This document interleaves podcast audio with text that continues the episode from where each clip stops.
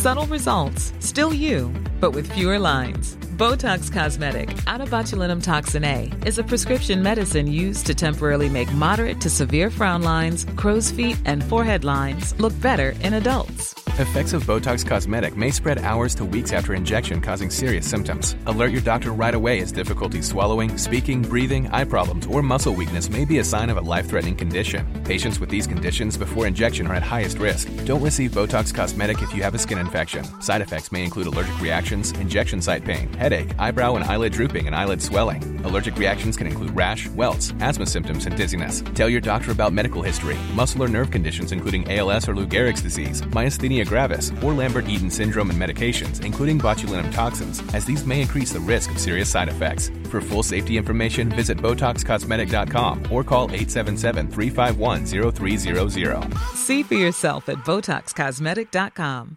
When you're ready to pop the question, the last thing you want to do is second guess the ring. At Bluenile.com, you can design a one of a kind ring with the ease and convenience of shopping online. Choose your diamond and setting. When you find the one, you'll get it delivered right to your door. Go to Bluenile.com and use promo code LISTEN to get $50 off your purchase of $500 or more. That's code LISTEN at Bluenile.com for $50 off your purchase. Bluenile.com code LISTEN. Man kanske inte kan tro det idag. Att jag, Ulf Appelgren, var en riktig chicken när jag var liten. Nu är jag ju modig, stark, ståtlig, ofelbar, ponduspräglad, självsäker, oemotståndlig, orädd. Men att kalla mig för fegis när jag var fyra, fem år, det är en underdrift. Midsommar, 25 juni 1994. Sverige möter Ryssland i VM och hela Sverige står still. Matchen gick på natten, så jag, fem år gammal, såg matchen med mamma, pappa, bror och några familjevänner dagen efter. Ingen visste då hur det gick utan alla hade struntat i att kolla hur matchen slutade. Spänningen var stor. Sverige lyckas vinna med 3-1. Glädjen ännu större. Men inte för Ulf, fem år. När Sverige satte 1-1, 2-1 och 3-1 Thomas Brolin, Martin Dahlin och Martin Dahlin utbröt ett högljutt och häftigt skrik från mina föräldrar, annars väldigt lugna och timida. Att se sina föräldrar så förändrade och framförallt så högljudda gjorde Ulf livrädd och han sprang och gömde sig under sängen. Gråtandes, skrikandes, vill inte veta av sina läskiga föräldrar. Livrädd var han. Samma rädsla för höga ljud infann sig på nyårsafton.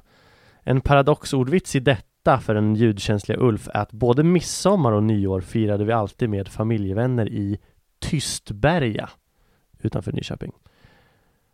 Tystberga som alltså gav mig mina värsta höga ljudeskapader i livet.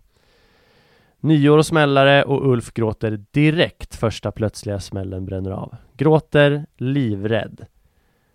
Jag minns att jag fy, från fyra till sex års ålder fick lägga mig med eh, familjens hund som också var väldigt rädd för höga ljud nere i källaren och bara skaka tills det var över. Vatten var läskigt också. Att få vatten i ögonen var kanske min allra största skräck. Varje duschning fram till i alla fall fem års ålder präglades av skrik och gråt och att mamma och pappa höll fast mig i varsin arm och duschade håret på mig. Sen hade de ett tips. Tänk på krokodilerna i taket. Va? Men den här distraktionen funkade tydligen och eh, jag minns att den ganska bra fick mig att tänka bort det här läskiga med att få vatten i ögonen och istället tänka på krokodilerna i taket. Och eh, att rädslan för vattnet försvann lite där och då. Märkligt, men ja, rädsla är en ganska märklig företeelse och det ska vi bli varse här. Så eh, släck alla lampor, titta i garderoben en sista gång, hoppa upp i sängen och för fan dra in fötterna under täcket. Nu kör vi rulla vignett.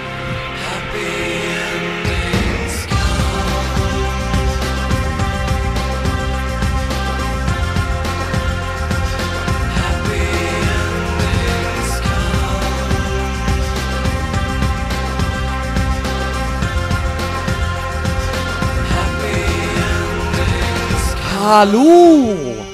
Och välkomna till veckans avsnitt av Amatörpsykologernas topp 100. Mhm. Jag hörde Ulf Appelgren i introt. Ja. Skitskraj som barn. Ja. Och Martin Zetterberg hör ni nu. Mm. Svin eh, inte skraj när, som barn. Nej, okej. Du var um, modig. Nej, det var inte. Jag kan inte tänka mig att du var så tuff. Jag har inte modig aura. Nej, jag kan säga så här.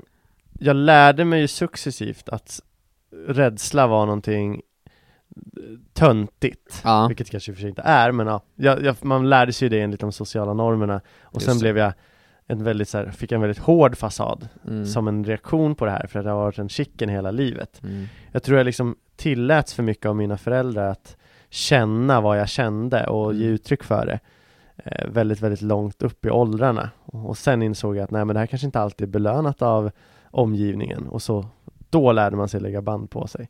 Jag tror inte mina föräldrar var så mycket tydliga med att det är ingen fara, utan så här, de lät mig gråta. Mm.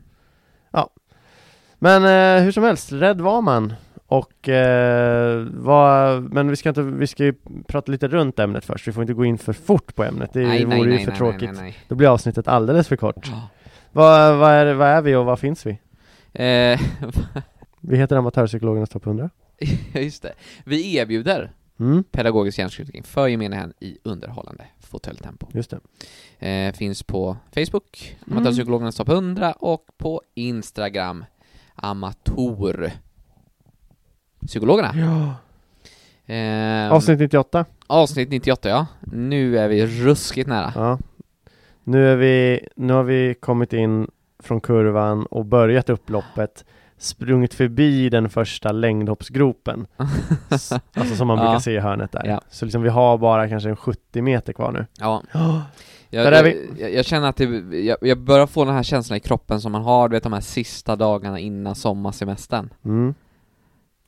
Det är gott. Det är gött Men det är också Ja, det är också en liten eh, vemodig känsla Ja men det är det. Ja, och sanningen, vi har pratat ganska mycket dynga om podden här på sistone, men så är det ju inte, alltså vi, vi är ju fortfarande vi, vi kommer ju sakna den här podden, men det är ganska slitsamt, så just nu ser man väl en en hägrande, helt perfekt tillvaro i livet som kommer likna en evig semester när man är Mm. klar med det här.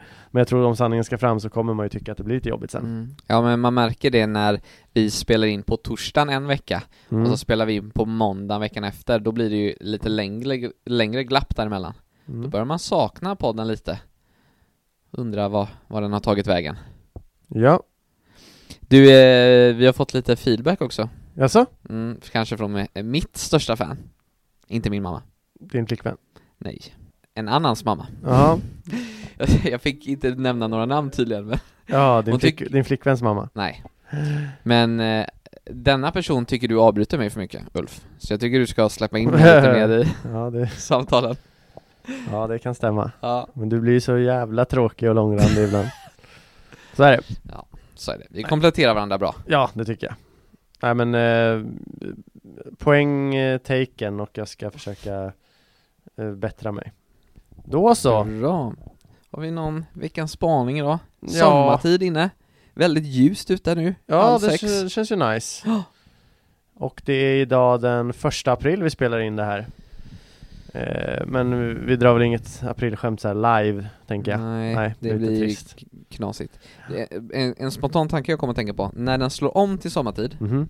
då går det ju från, alltså vid tvåtiden går den ju över till tre. Ja, När man är ute på klubben då, de stänger Mm. klockan tre, stänger de då tekniskt sett vid två?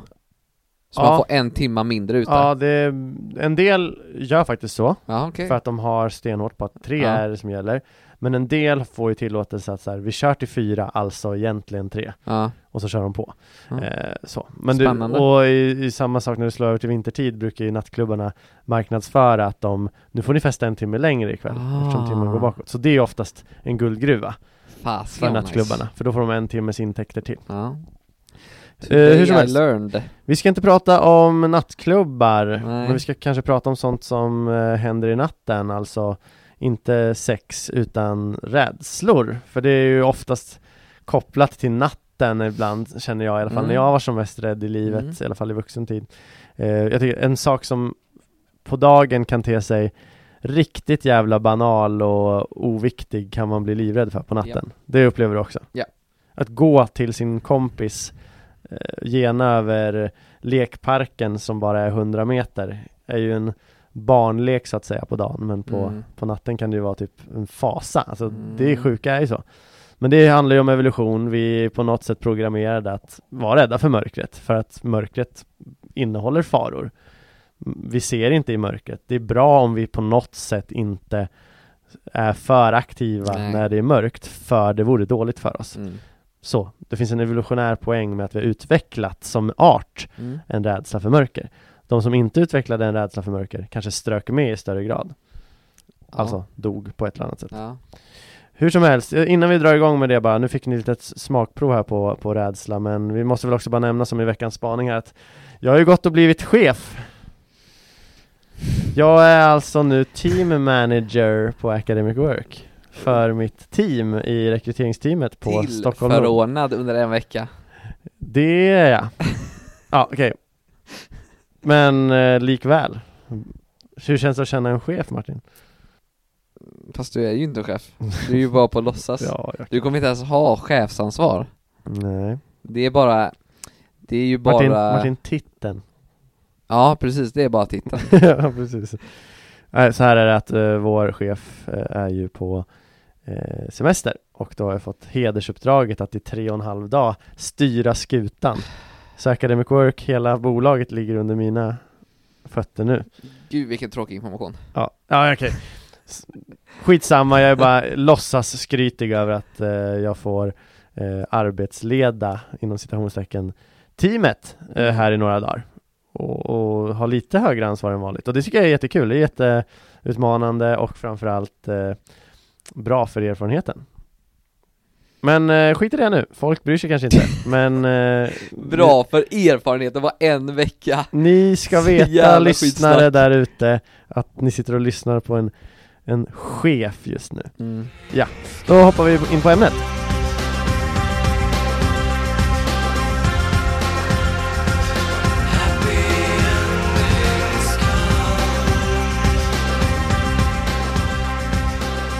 Vi var inne på rädsla, Martin, och pratade om det här med mörker. Ja. Rädsla, liksom alla beteenden, är ju, vi börjar där det ofta börjar, med evolution. Japp.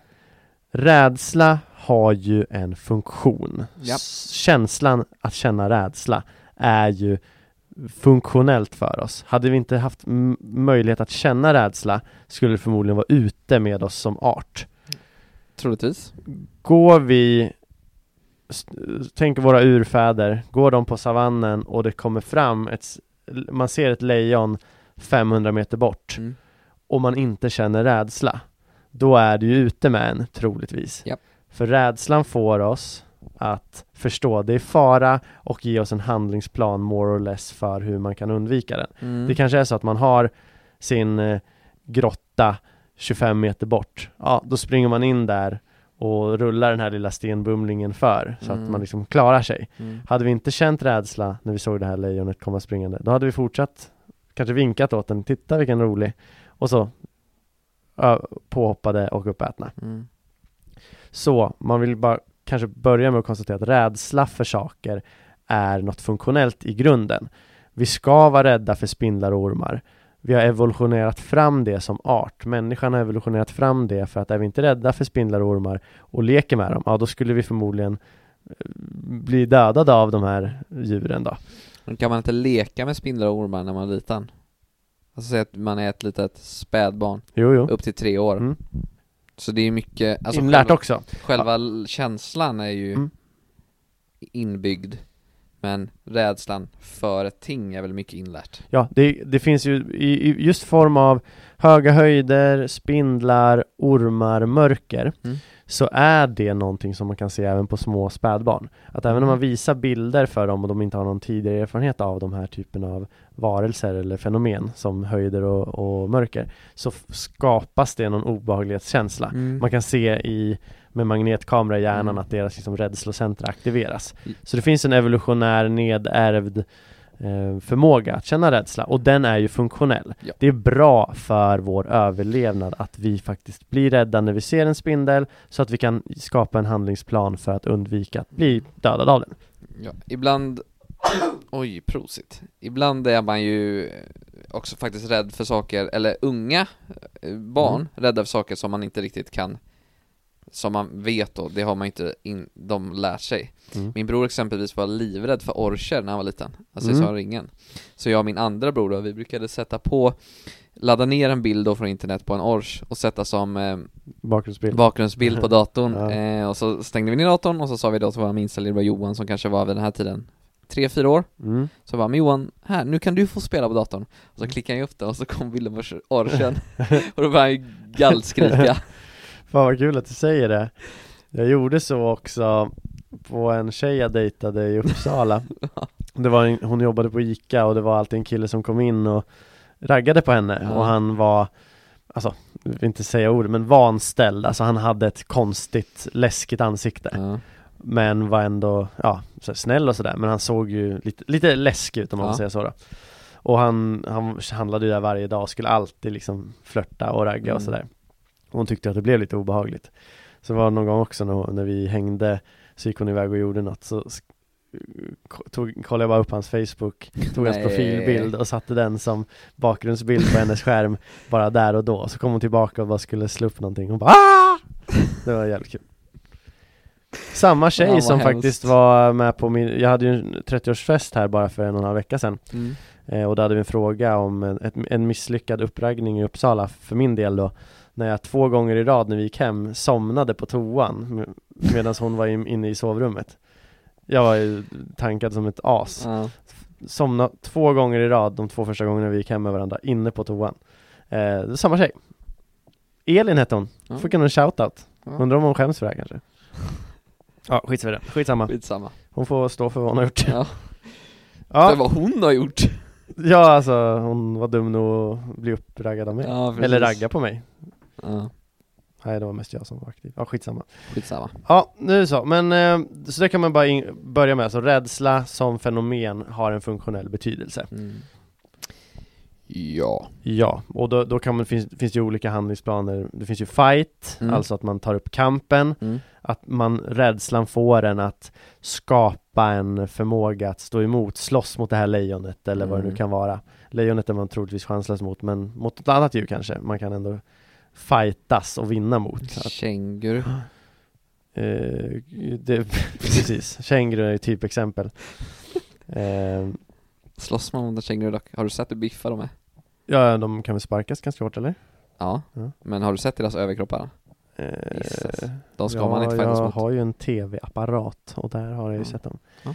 eh, Sen har vi ju då även Så kan det vara fight sa vi, flight, alltså Mm. att springa därifrån mm. eh, Också väldigt bra tips när, det, Mm. händer något läskigt är på väg mot en Mm. Ja, man är snabb Ja, om man är snabb eh, Sen finns ju faktiskt en taktik också men den tycker jag är så rationell att jag, jag kan knappt kalla det rädsla men det är ju freeze För vissa djur kan man ju lura genom att bara typ så stå still mm. eller lägga sig Och det kan ju Mm. också funka ibland, men fight och flight är väl de klassiska i alla fall. Mm, jag blir så jävla imponerad av det, det var ju någon story för herrans massa Mm. år, sedan nu men En, eh, en, en liten kille som blev jagad av en björn Mhm, Som liksom bara slängde sig ner på marken och spelade död. Ja, Och så gick ju björnen sen vidare, bara luktade lite på honom och gick vidare. Ja, Det är så jävla imponerande, någon som, han var kanske nio bast eller att någonting. har den sinnesnärvaron Ja, och bara slänga sig Mm. ner och ligga där. Jag, jag hade ju inte gjort det, tror jag.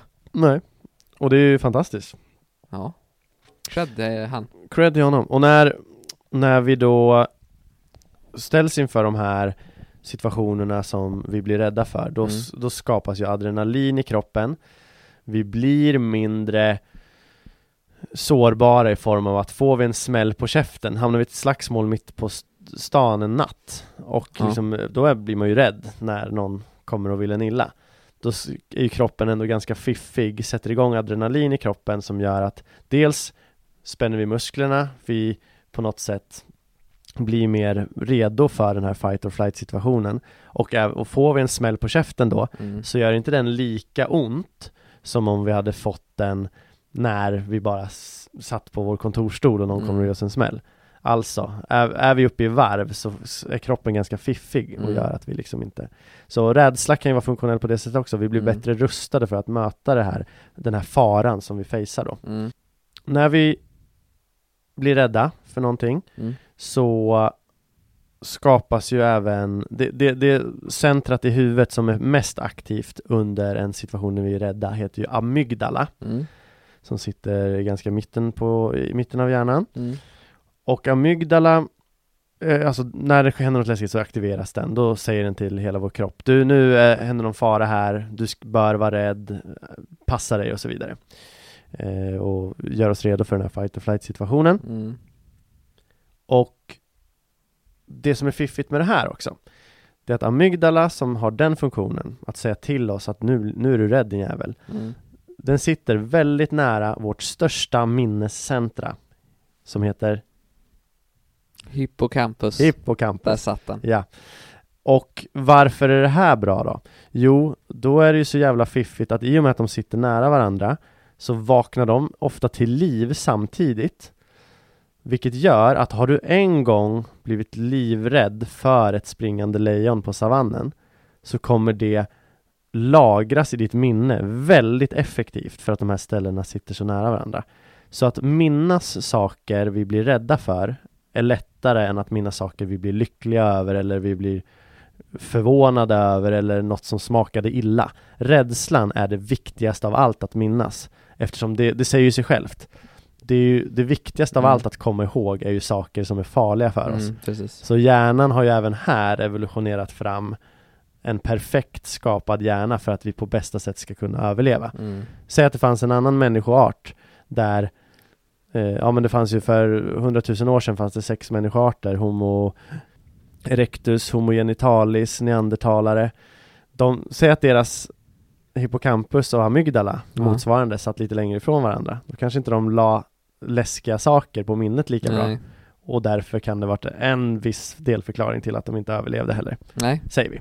Så det är funktionellt att amygdala och hippocampus, alltså vårt rädslo och vårt minnescentra sitter nära varandra. Kul! Fasiken var bra. Mm. Bra avsnitt va? Jättebra. Men eh, hur, Martin, vi har ju pratat om, Ja. vi hade ju ett fobiavsnitt också. Ja. Där pratar vi, det är, ju- fobier är ju väldigt nära besläktat med rädsla. Mm. Och där pratar vi om hur man kan utveckla fobi slash rädsla. Kommer du ihåg det? Hey, I'm Ryan Reynolds. Recently, I asked Mint Mobile's legal team if big wireless companies are allowed to raise prices due to inflation. They said yes. And then when I asked if raising prices technically violates those onerous two year contracts, they said, What the f are you talking about, you insane Hollywood ass? F- So to recap, we're cutting the price of Mint Unlimited from $30 a month to just $15 a month. Give it a try at mintmobile.com slash switch. $45 upfront for three months plus taxes and fees. Promo rate for new customers for limited time. Unlimited more than 40 gigabytes per month. Slows. Full terms at mintmobile.com.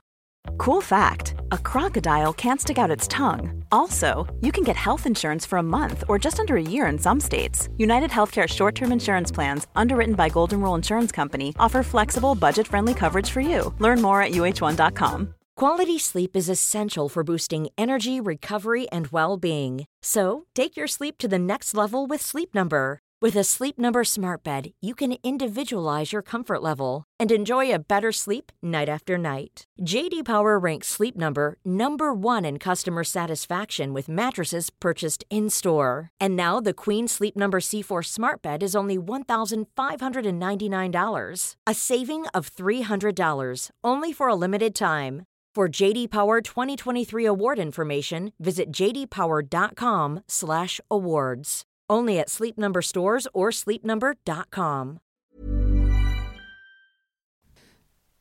Mm. Som inte liksom är biologisk eller nedärvd eller så. Ja, du var inne lite på det. Man kan ju lära sig också. Ja. Och då finns Klipp det ju... bort det. Klipp bort att jag inte visste. då, då finns det ju den klassiska, klassiska, klassisk betingning där man blir rädd för att man har lärt sig associera en sak med någonting annat. Typexemplet var ju det här exemplet du berättade om någon gång om lilla Albert. Ja. Ett experiment man gjorde där Albert fick leka med ett antal gosedjurs, eh, skumgummi-gosedjur.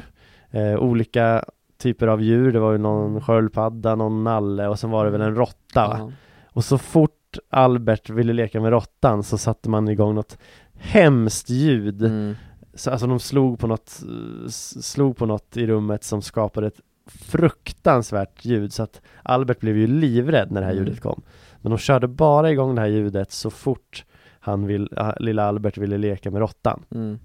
Ja, det här gjorde ju då till slut efter upprepade gånger så hade ju Albert lärt sig att så fort jag tar den här råttan Mm. så sker det här och därför var han ju livrädd för råttan sen även om ljudet aldrig eh, aldrig var i närheten sen. Mm. Så bara åsynen av råttan sen utan ljudet gjorde att Albert blev livrädd.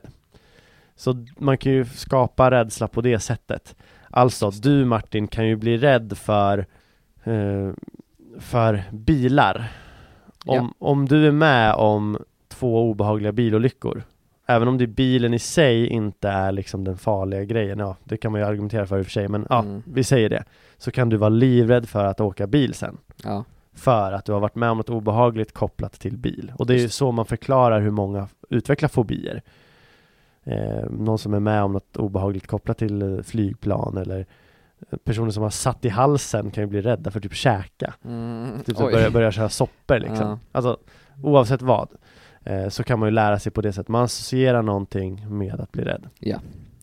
Sen kan man också bli rädd genom att observera andra eh, Mm. Jag har ju blivit rädd av ge- för getingar av den enda anledningen att min mamma är det Mm. Det tror jag många har Mm. blivit. Så man kan alltså modellinlära det, det har ju inte, Jag har ju inte, nu har jag i och för sig blivit stungen men innan jag var liten hade jag inte det Och jag blev bara rädd för getingar för jag såg mamma blev livrädd Jag först, Mm. Då lärde hon mig Getingar är farligt och helt plötsligt var jag också livrädd för getingar Mm, min mamma var ju extremt, är extremt rädd för spindlar. mm, Det är du med Eh, ja. Spontant, hon kanske säger att hon inte är det nu, men jag minns ett tillfälle när eh, hon stod på övervåningen då eh, och dammsög. Och så plötsligt hör jag liksom ett skrik och så bara hur hon Mm. stampar på golvet. Spring, springer ju upp liksom så här. Man, Mm. man blir ju lite, det är så här, man får ju puls. Mm. Tänker att det är något som hänt nu. Men då hade hon ju fått, det var någon spindel som hade klättrat lite på axeln här.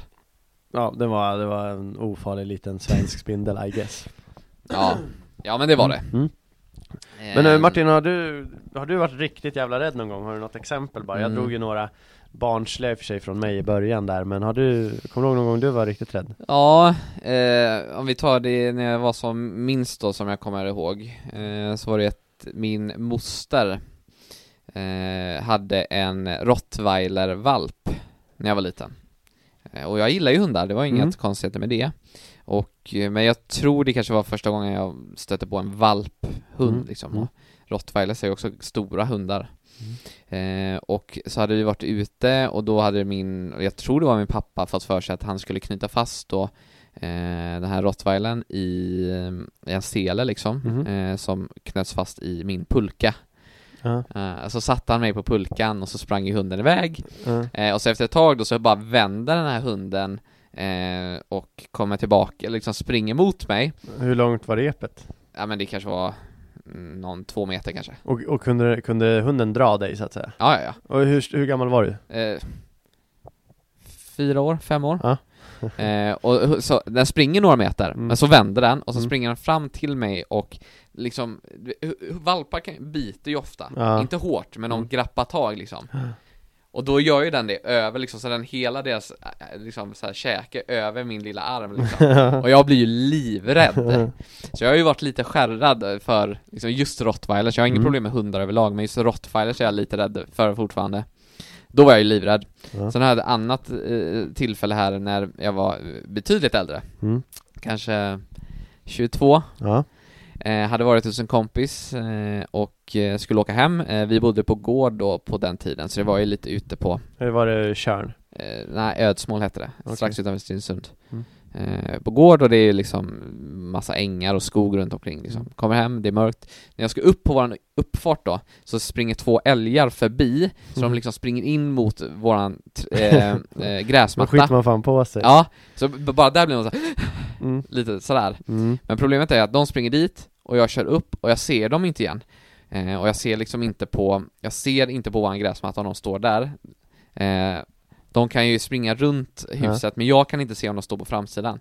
Så jag, jag sitter ju i bilen, det kanske är 10 meter till dörren, och jag har ju panik att när jag går ur dörren så kommer de hoppa fram liksom och springa och döda mig. Ja. Klockan var två på natten, så det var ju kolsvart ute. Eh, och i den här paniken då, så ringer jag mamma, väcker henne Mm. och ber henne gå ner och öppna ytterdörren. Så att jag slipper stå där med nyckeln och eh, slösa tid så älgarna hinner ikapp. Ja. Så hon öppnar dörren och så jag bara kan kuta in då. Svårt att se att bara älgarna skulle liksom så här ställa sig och punktmarkera dig De skulle väl eventuellt göra något om du kom i deras väg Ja. Så- Nej det var extremt orationellt. Ja, och det är ju det som är grejen, rädsla är ju Ja. ibland får en att handla irrationellt Och det är det som är grejen med rädslan, när vi ut- utvecklar fobier eller liknande Då har ju rädslan gått från att vara det vi kallar det funktionell, Mm. att man faktiskt springer när det kommer en, Mm. ett lejon Vi ska vara jätteglada att rädsla finns, Ja. för annars hade vi inte blivit långvariga Men rädsla kan också bli ineffektiv, irrationell, Mm. när vi blir rädda för saker som inte är farliga Nej. eller för all del när vi blir för rädda för något halvfarligt Så, Eh, Martin, eh, liksom i åldrarna ett till kanske tio år, ja, eller typ fortfarande lite, just det blir ju extremt rädd för att gå i tång. Jag klarar inte av det. Gå i, I tång, jaha i havet Men alltså. det är ju du är mer äckel än rädsla Nej men alltså det är fan läskigt alltså. okej. Man vet att, just att man inte Mm. ser vad som är i tången, och så är det lite Mhm. äckligt också. Okej. Ja, Usch! Blä! Ja. Fy fan eh, Sen har jag också, finns ju också den här rädslan Alltså jag, jag har tagit bort lite det här oro, att man är rädd för att Ja men så här, säg att ens son eller dotter inte kommer hem och det Mm. börjar bli sent, ja då Nej. blir man ju rädd Men det är egentligen en annan känsla, det är Ja. oro Det är ängslan, det är inte Precis. rädsla för liksom sin egen del, att nu är jag livrädd för att något ska ske. Mm. Men det man däremot kan koppla till rädsla är ju just Alltså så här scenskräck och så För på samma sätt kliver ju samma adrenalinpåslag in När du kanske är lite nervös för att gå upp och hålla ett föredrag Eller du ska upp på Mm. scen och spela en låt om du är sångare eller vad det nu kan vara Mm. Alltså Det finns en funktionell betydelse av att inte vilja bli bortgjord socialt Mm. För att blir du bortgjord, säg att du lever i din, på savannen, vi tar alltid det exemplet Mm. i en by om 200 och du liksom ramlar och blir utskrattad Mm. Ja men då är du, det kommer liksom minska dina chanser att som person vara ball, attraktiv, eh, sådär, alltså på Ja. så sätt Så på samma, samma sätt kickar in när du står inför en scen, när du står på en scen inför 100 personer och du, du liksom är rädd att göra bort dig Mm. Så det finns en funktionalitet i det också För den säger så här, ja, det här är en liten farlig situation, akta dig för du vill inte bli bortgjord Mm. men det som, det som däremot kan sägas vara infunktionellt eller icke-funktionellt med det här Mm. är ju att det oftast leder till att man presterar sämre. Ja. Att man stammar, att man skakar och då blir ju rädslan väldigt motsägelsefull mot det vad den är till för, att skydda oss. För då går vi upp där, alltså Mm. rädslan kanske säger till du ska inte göra det här och så sitter man kvar i stolen istället för att gå upp på scen. Ja, då har rädslan funkat. Mm. Går du väl upp på scen och är rädd, ja då då kanske du presterar sämre. Mm. Men, ja, de är nära besläktade i alla fall, den här scenskräcken, den sociala skräcken. Mm. Eh, För att det är inte bra för oss att bli socialt bortgjorda heller. För det kan äventyra vår reproduktion, om man nu tror på det enligt evolutionen, lika mycket Ja. som att eh, inte bli rädd när vi ser.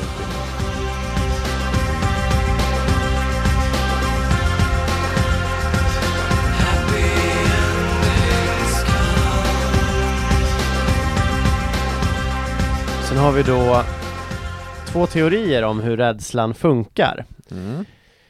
Och det här kan man applicera på fler känslor också visserligen, men rädsla är väl det klassiska exemplet. Det är två teorier, dels James Lang-teorin och Canon Bard-teorin.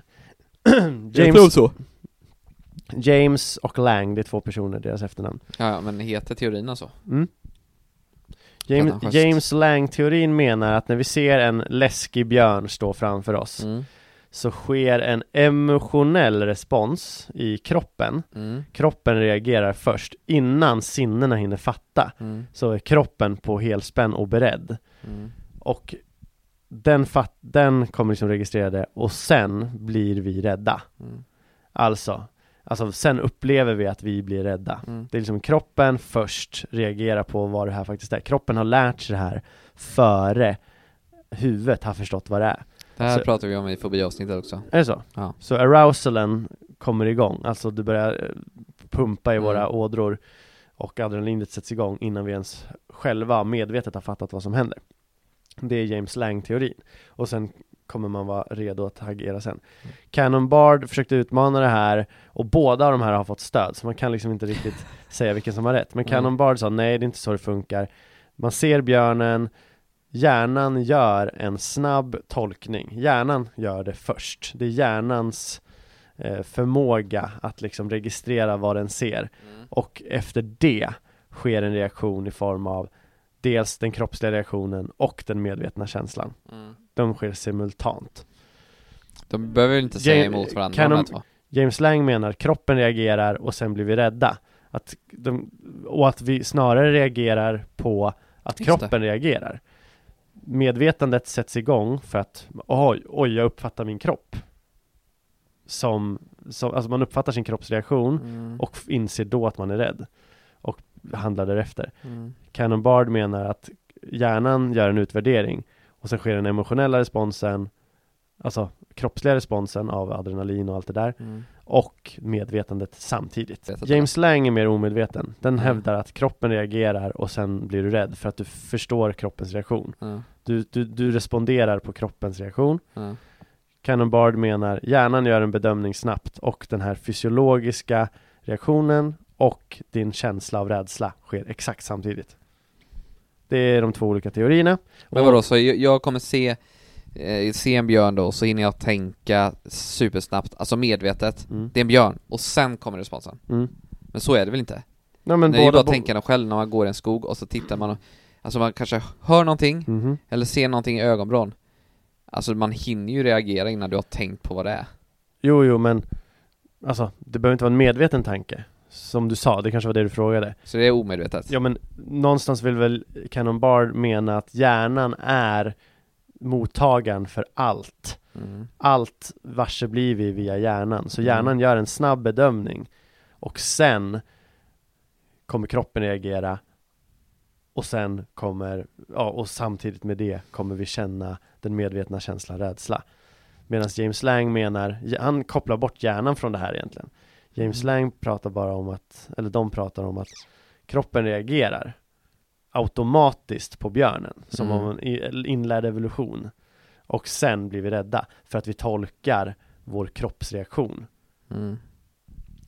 Känner bara att det är dumt att säga att hjärnan inte är inkopplad Ja, Det känns men som det ett felsteg Ja, kanske. Men det är i alla fall två olika teorier. Får jag bara lägga in då? Mm. Om man tror den här, om vi utgår från den här andra då eh, Vilken? Car, cardboard eller vad han Cannon Bard. Ja.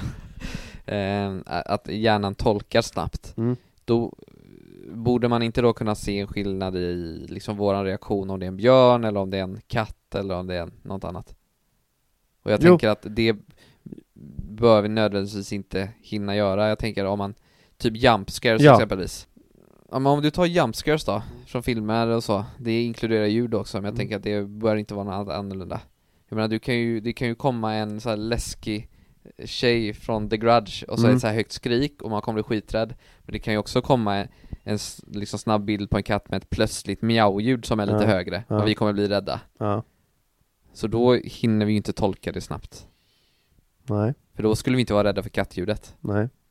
Fast i och för sig är det kanske höga ljudet då som kommer plötsligt mm. Mm.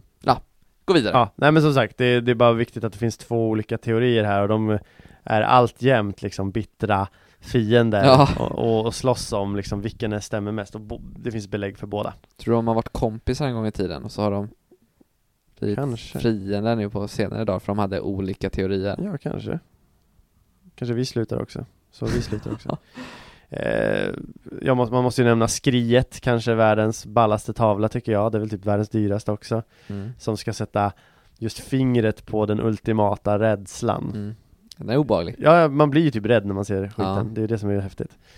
Jag ska säga de två läskigaste filmer jag har sett. Jag vet att när jag var liten så var min favoritfilm Jag vet vad du gjorde för sommar och då var jag tyckte den var jätteläskig. ja. Det är ju skit idag såklart. ja. Men fortfarande när jag ser Sinister och The Woman in Black då skiter jag på mig. The Woman in Black, det är den med Harry, Harry Potter, Potter-killen, va? ja. Jag blev, alltså den har en session mitt i filmen, där det är typ 30 minuters oavbruten skräck, Mm. där de inte låter publiken andas, för det, skräckfilmer brukar ju göra så, Ja. intensiva tre minuter, sen blir det dag och då är det lugnt. Jag, eh, den här The Haunting of Hill House, såg du den? Nej, jag gjorde inte det. Det var den här serien då. Eh, nu, nu spoilar jag då så Spoila inte, för jag vill se den. Du får inte spoila. Okej, det är inte ett spoila. tillfälle Du får- i filmen någonstans när man absolut inte väntar sig det minsta att en Mm. jumpscare ska komma. Alltså man brukar ofta känna på sig, du vet att musik, Ja. det är lite tyst musik, spänd musik i bakgrunden, Mm. du vet man börjar känna på sig i settingen att det är något som är på väg att Ja. hända. Här kommer det från absolut ingenstans där det inte bör hända. Ja, det jag är har aldrig häftigt. blivit så rädd i mitt liv. Det är häftigt. Ja, nej men ehm, så den, det fanns lite sekvenser tidigare i den serien också som var extremt obehagliga. Mm, mm, mm. Ehm, annars, The Grudge har ju satt djupa spår. Ja, Eh, fick min, för övrigt min lillebror att, han bodde i källaren då på den tiden, fick honom att byta rum med mig på övervåningen för, efter han hade sett Ja, The Grudge för han inte klarar av det. okej. Vill du veta en kuriosa med The Grudge? Ja. Såg den på bio. Oj. Det var inte kuriosan. Nej. Somnade. Oj. Somnade på bion på The Grudge. Av rädsla. Ja, det var, nej jag var så jävla trött. Jag tyckte, Okej. fan jag vet inte, jag tyckte det var så läskigt. Eh, Obehaglig men med kanske. hur som helst, vi ska börja avrunda. Nej, jag har massa mer stories. Du ska klippa Eh, hela kvällen. Nej du. Jag har en bra story från när jag blev väldigt rädd en gång på Henrik Hellmans landställe, en god kompis när jag var liten. Men det, det var läskigt. Fanns det involverade spöken? Kort, det var mitt i natten, de hade målat om huset, det fanns inga fönster på hela huset för de målade om fönsterbrädorna. Oh. Och det, det är ju sommar och vi är en stuga, Ja. typ så här tre mil när, från närmsta stuga, långt från civilisation. Eh, det första som händer är att tvn sätts på sig själv även om vi har stängt av den. Alltså Åh. på riktigt, den börjar flimra på riktigt med Ja. Myrornas krig, då blir man livrädd. Sen när vi går, jag och Henke då, min kompis ska gå och lägga oss, då drar vi ner rullgardinen på det här Mm. Fönstret som inte finns. Men Mm. vi vill fortfarande inte att det ska bli ljust imorgon, men det är liksom, det blåser ju in så. Ja. Eh, sen såklart är det ju blåsten som kanske ligger bakom det, men från ingenstans när vi står och bara bäddar i ordning sängen och ska lägga oss så slår den där rätt upp i taket. Åh. Alltså världens högsta ljud. ja. Och vi bara ah! Slänger oss på golvet. Väldigt, väldigt, väldigt rädda. Och sen får jag tydligen uppgiften att gå och dra ner den där igen. Ja. Och så precis när jag ska gå och göra det och det är beckmörkt ute så ser jag bara deras järnhammock där utanför den stå och ändå smågnissla lite i så här vinden. Ja. Och jag tänkte att nej, den borde inte kunna lå- den borde vara någon som har gått emot den där Mm. för att det blåste inte tillräckligt för att den där ska stå. Då var jag livrädd. Mm. Då var jag fruktansvärt livrädd. Jag och Henke gick och la oss hos hans farsa Janne. Vi var då här 17 år. Så det var läskigt. Det lät obehagligt. Det, det var Måste obehagligt. Vi ska börja avrunda. Jag vill bara ge er ett tips här. Det finns ett klipp på Youtube som heter Värld, eller man, man kan bara söka på världens mest lättskrämda man. Ja. Eh, Norge, för han är norrman. Alltså, skriv in det också.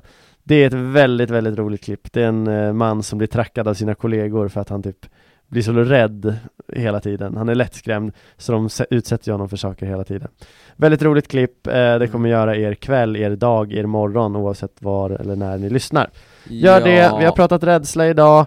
Får jag bara flika in en sak? Säg när en vi, snabbis. När vi ändå pratar eh, om tips så. Mm. Eh, ni, ni som följer oss på Instagram har redan sett det, Mm. men eh, jag tipsade ut här i, i veckan om eh, Beyond the Curve, Mhm. som är en dokumentär då om så kallade Flat. Plattjordare, eller flat, Flat earthers. earthers. Eh, och eh, förra avsnittet pratade vi om confirmation bias, så Mm. vill ni lära er att få det att sitta så kan ni lyssna, eller kolla på Beyond the Curve så får ni också se confirmation bias i dess allra renaste form. Bra. Bra! Tack för det. Vi ses två gånger till, sen aldrig Mm. mer. Sköt om er. Ja. Eller? Ja. Sköt om er!